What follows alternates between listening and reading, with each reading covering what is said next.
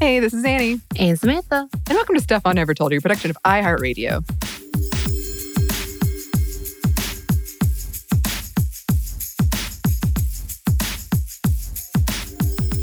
Happy, happy, happy hour, Anney. To you as well, I believe. As this comes out, if you're listening to it the day it comes out, it is Earth Day. So happy Earth Day. Happy Earth Day. However, we're recording it on a 420. Yes. So happy 420, everyone, as well. a lot of things happening this week. There's there's so many things. I feel like April and May just get crammed full of stuff. Yes, it is true. It's it true. true. Especially with everybody like, I'm vaxxed. Which, by the way, I had to look up that term to make sure because I, I, tweeted something about it. Oh. And then I was like, oh, is this bad? What does this mean? So it essentially was like, you're sexy because you vaxxed, but you're Oh. vaccinated. I was like, I can handle that. I really thought it just meant you got vaccination. well, like I was hoping that too. I think that kind of, but like I started getting real nervous. I was like, wait, Yeah. is this the term that I don't want to be using? What's happening? yes. But according to UrbanDictionary.com, Not a sponsor. you sexy because you got vaccinated. I like it, to be fair. Yes. Um, and today we are sipping on some a lovely, lovely beer from Dovetail Brewery. So I'm going to go ahead and open it for those who do not like ASMR. This is me opening it, so you may want to like click 10 seconds in. yes. I just got some beer on my mic. We are the most professional. We are. What's so funny though, Anney opened her beer before we started, and yes, she splashed it all over herself. And I was so sad that we did not have that on mic. Because I had asked if I should do it on mic. Right. And and you were like, no, no, it's good. So there's a missing listeners out there. You could have had a very embarrassing beer opening from me. the face, your their facial expression, as well as just the Mm-hmm. giving up, the whole throwing of the hands up into the air, was quite a delight to see on this end. But Wow. you're like, I smell like beer, and I was like, well, could be worse. it's true. I'm glad I at least gave you a delight. You did. As a Yes. reminder, we are not sponsored. Nope. FYI, Dovetail Brewery came through our friend Jason at Orpheus, who connected us with their brewer, Jenny, or JP, according to her bio, at Dovetail Brewery in Chicago, Illinois. And apparently, I think they have expanded up to Wisconsin. So if you need some of their delicious beers, um, their site is pretty fun as well. But shout out to both of them. And thank you very much. And by the way, I am drinking the Kolsch beer from Dovetail Brewery. hmm And you, Anney? Yes, I am drinking the Vienna style lager, which I love a good lager. As always, Mhm. drink responsibly if you choose to do so. You don't have to. We Right. just want you to have a happy time with us. Yeah. So we just want you to share uh, and sit with us as we go on our little tangents because we love our tangents. And this is a little less organized than our other tangents, I will say that. Organized tangents. Mhm. um, and just what we wanted to talk a little bit about today, but about the beer industry, is about having the Cicerone certification. And I'll explain what that is in a minute, but kind of go ahead and get into our beers. Anney and I actually tried the Kolsch previously, and I actually tried the Vienna Lager previously because they hooked us up with some of the tasty beers. But this one is really nice. It's a good summer beer, I think, um, for me, because it's very fruity, but at the same time, very crisp. When I Mhm. think of beer, a Kolsch or a Helles or a lager or what usually my mind goes to because Mhm. you know IPAs are are amazing and everything, but that's not the first thing I ever thought of as beer. I always thought of the lager, Budweiser. You know what I mean? right. And not at all. This is not a Budweiser at all. It is better quality than a Budweiser. We'll say that, but it has that lager. It has that nice heft of Mhm. a malt to it, and as they described it, it is a happy beer. Sessionable, Aw. and yes, sessionable. I love a good sessionable beer. Makes you want to have glass after glass I would not recommend it, but definitely a glass. Uh, fruity, floral, and crisp. And I think so, that is definitely the type of beer that I am drinking. I feel like this is also one that I could have with a hamburger and be very happy with. Ooh.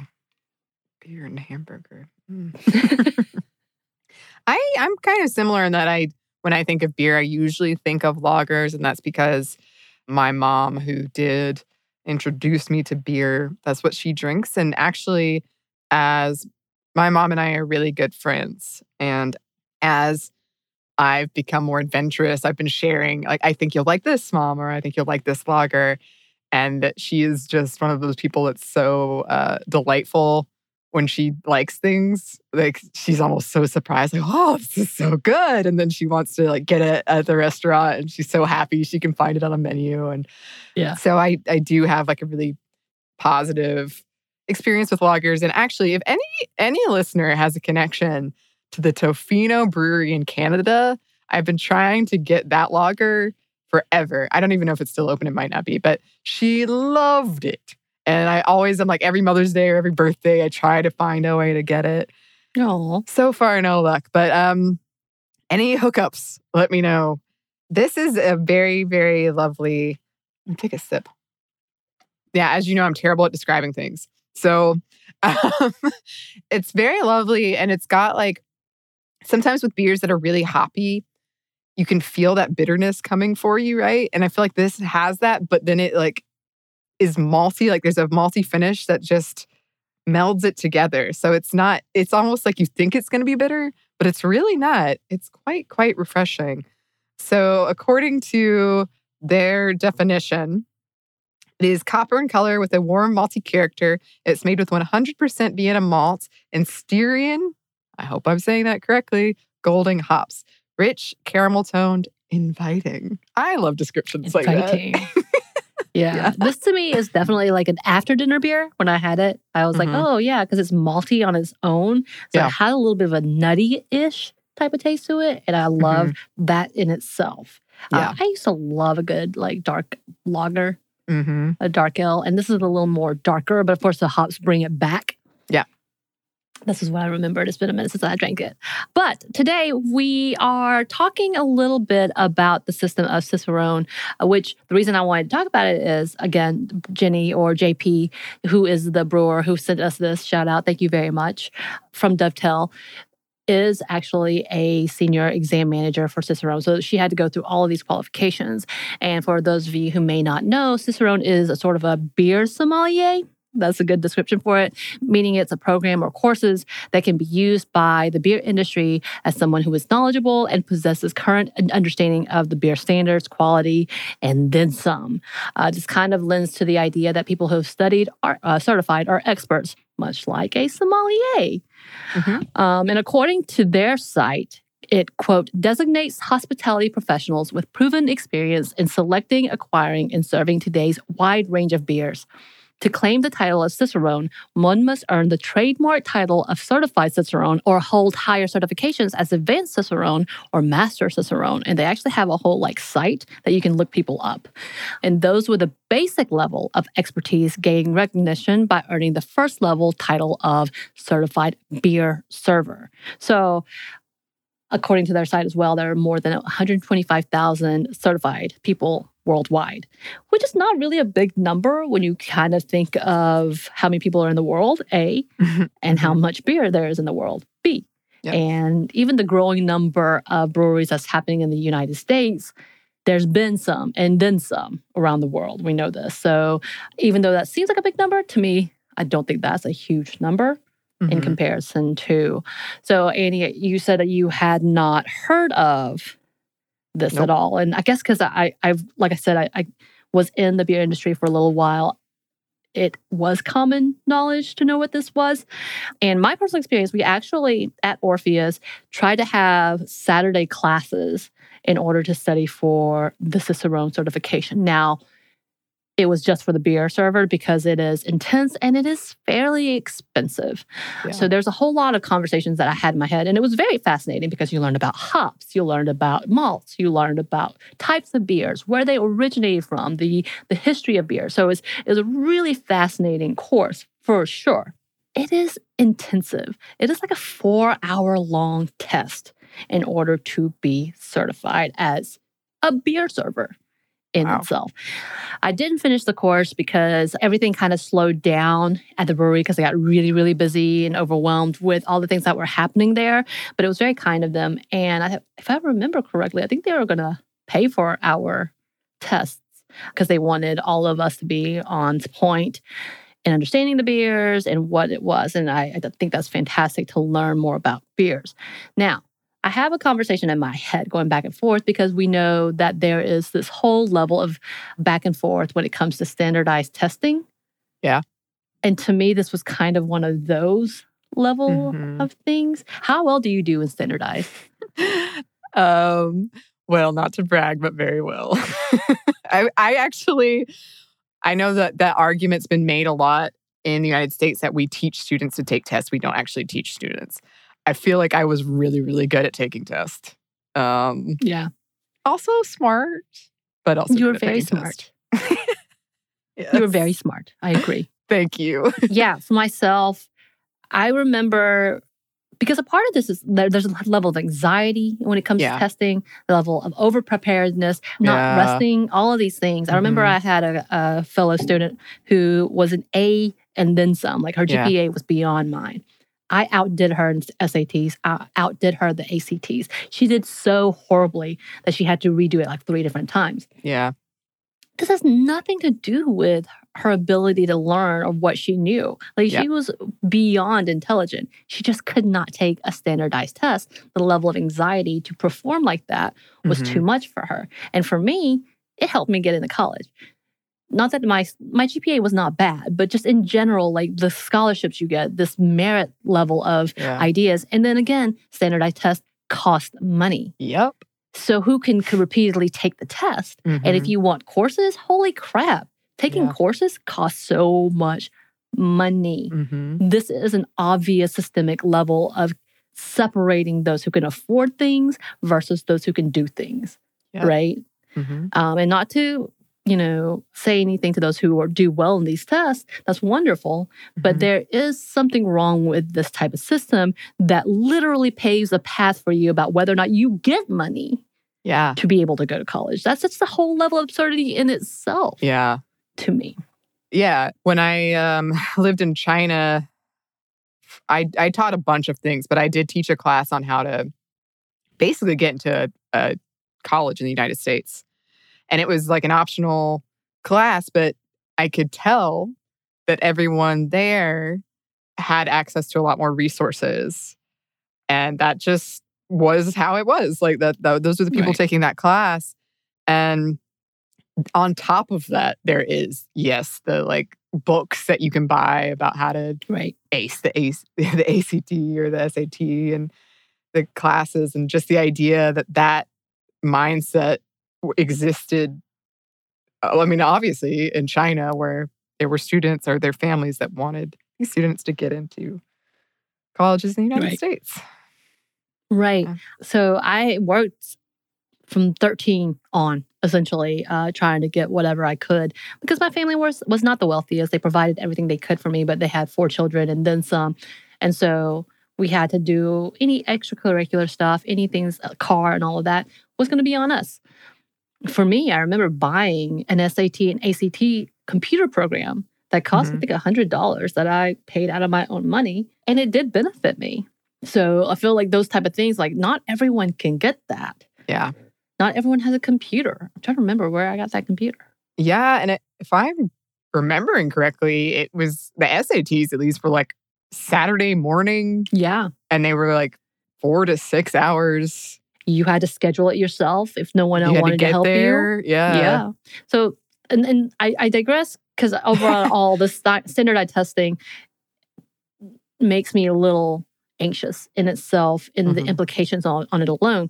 According to the reports, uh, there are only four top tier female master cicerones. So that means the top of the top of the top. Right. Again, this is a very intensive level, and there's four different levels that you can get to um, mm-hmm. on this, starting with the beer server. And the first woman to actually get her master cicerone was in 2011, Nicole Erny, who was at that time only one out of four at all Wow. to obtain a Master Cicerone title. And this is 2011 again. And according to one report, as of 2020, only 19 have ever passed to become a master. So to say that this is a bragging right is obvious, a big thing. Again, there's four out of the 19 who are women right now. Um, JP, wow. she's getting up there, so maybe we'll hear a report about her soon enough. If you go to any of her social media, she knows her stuff. She's a good person to watch about brewing, about hops, about fermentation, all of that. But I find it fascinating in this industry how the top of the top is so hard to get to. And I guess we can talk about that in the sommelier. I haven't looked at that statistic yet. Uh, I did think about wanting to be a part of that culture as well, because I, I, can taste wines, but I'm not amazing. I'm not amazing enough to be like, this is from this specific vineyard. Never. I also cannot taste specific hops, although there are specific hops. When I see it, I know that I gravitate towards it. So the Mosaic was one, was one of my favorites because they created a really amazing taste. Then I tasted another beer from a different brewery that was completely Mosaic, and I did not like it. So yeah. who knows? and as we've talked about before, at one point, hops were worth more than gold. Mm-hmm. And I don't know their value now. I would have to look that up. But I do find it interesting this level of expertise and who is garnered towards.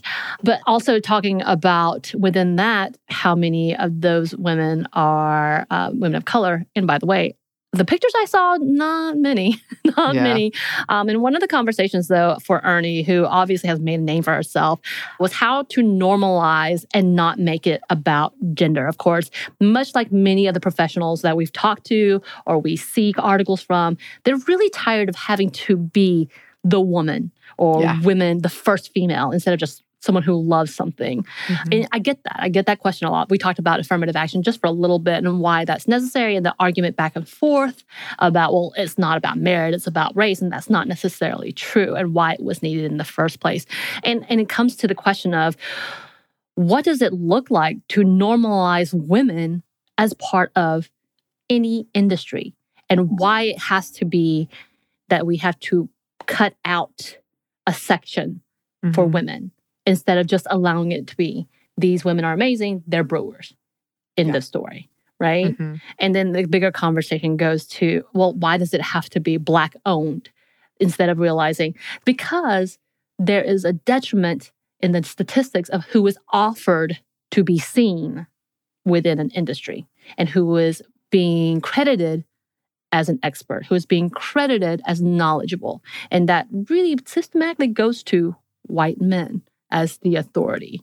And why we need to talk about breaking that down is not necessarily about ousting people mm-hmm. and not tokenizing people. But how does that even start? And then you talk about these level of testing that makes you these experts, but the amount of money that it comes to being able to do these things. I don't even know if people, again, you didn't know what it was. I didn't know what it was until I started in the beer industry. And I guess if you go in, people will tell you that's great, but what if no one's willing to tell you because they're not willing to give you a chance because you're a woman, or they're not willing to give you a chance because you're a person of color, or any of those conversations that we need to have.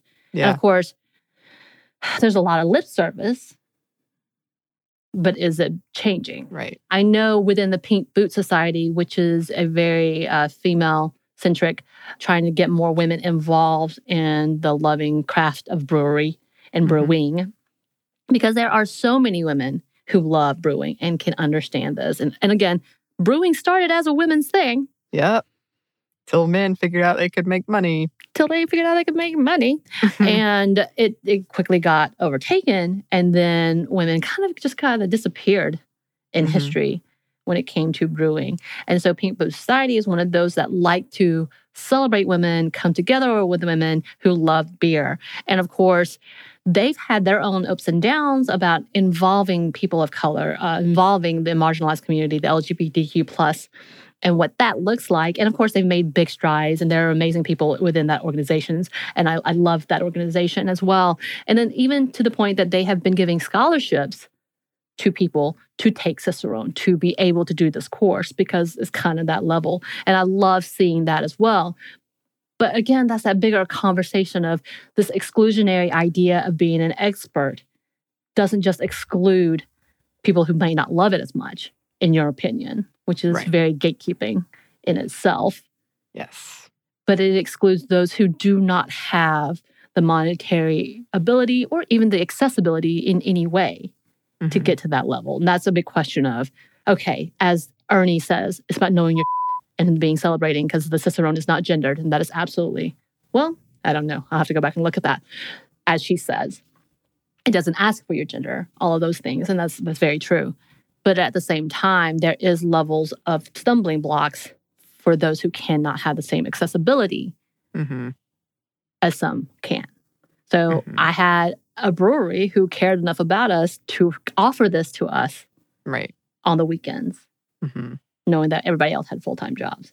Is that a thing for everyone? Right.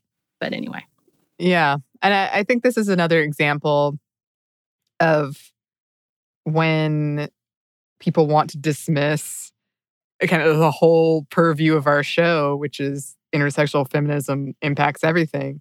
Like the fact that there's only, what, four women that have reached this top level, but the 50% of the population and they drink beer, like that's, you have to ask yourself why at a certain point. right. You've got to ask why. And there are just you can't isolate it to one thing. There it does there there's issues of all kinds of things around that and why that is. And that's why we got to talk about these things. Right. And to those who are Cicerone certified, congratulations. That is a big feat. Uh, the amount of documents that we had just doing three lessons was wow. Mhm. And again, shout out to things like Pink's Boot Society, to uh, I'm, I'm following a Craft Women Connection for breweries who offer scholarships to advance people who want to do this. Shout out to that. Shout out to Orpheus, who tried to offer that to us um, before the pandemic and everything fell apart. Like, those are things that need to be happening. And we need to talk about why it's not being as accessible, as inclusive as the Mhm. few. Yes. Well, I don't know if you know this about me, Samantha. Here's Probably. my claim to fame in the alcohol world. Well, I have more than one, but here's the one I want to talk about. Um, I was knighted secondhand, so I'm a dame, because I uh, managed to be a brewer for like half a minute. I did it one time in front of somebody who'd been knighted, Nice. and he knighted me, and therefore you have been do that? disrespecting me this whole time. Can they do that? they can give you it's a very long title so i'm not like official official but i i'm official and i have the video? I, I don't know i'll ask him he gave me a Mhm. cigar Uh,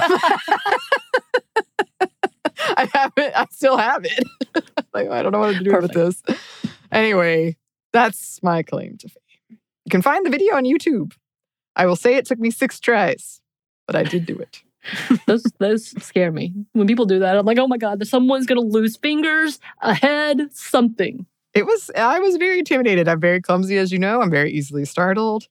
It worked out fine. Nice, nice. fine. Perhaps we'll revisit that. I'd be love to know how many female brewers there are out there. But all right, cheers. Cheers, everyone. Yes. Let's fix these problems. Yeah. No. Okay. Let's do it. Let's let's get to work. And we would love to hear any suggestions from you listeners about uh, creators we should spotlight in these happy hours or any cocktails you've created, uh, alcoholic or not. And you can send those to us. Our email is stuffmediamomstuff at iheartmedia.com. You can find us on Twitter at momstuffpodcast or on Instagram at Stuff I Never Told You. Thanks as always to our super producer, Christina. Thank you, Christina. And thanks to you for listening. Stuff I Never Told You is a production of iHeartRadio. For more podcasts from iHeartRadio, visit the iHeartRadio app, Apple Podcasts, or wherever you listen to your favorite shows.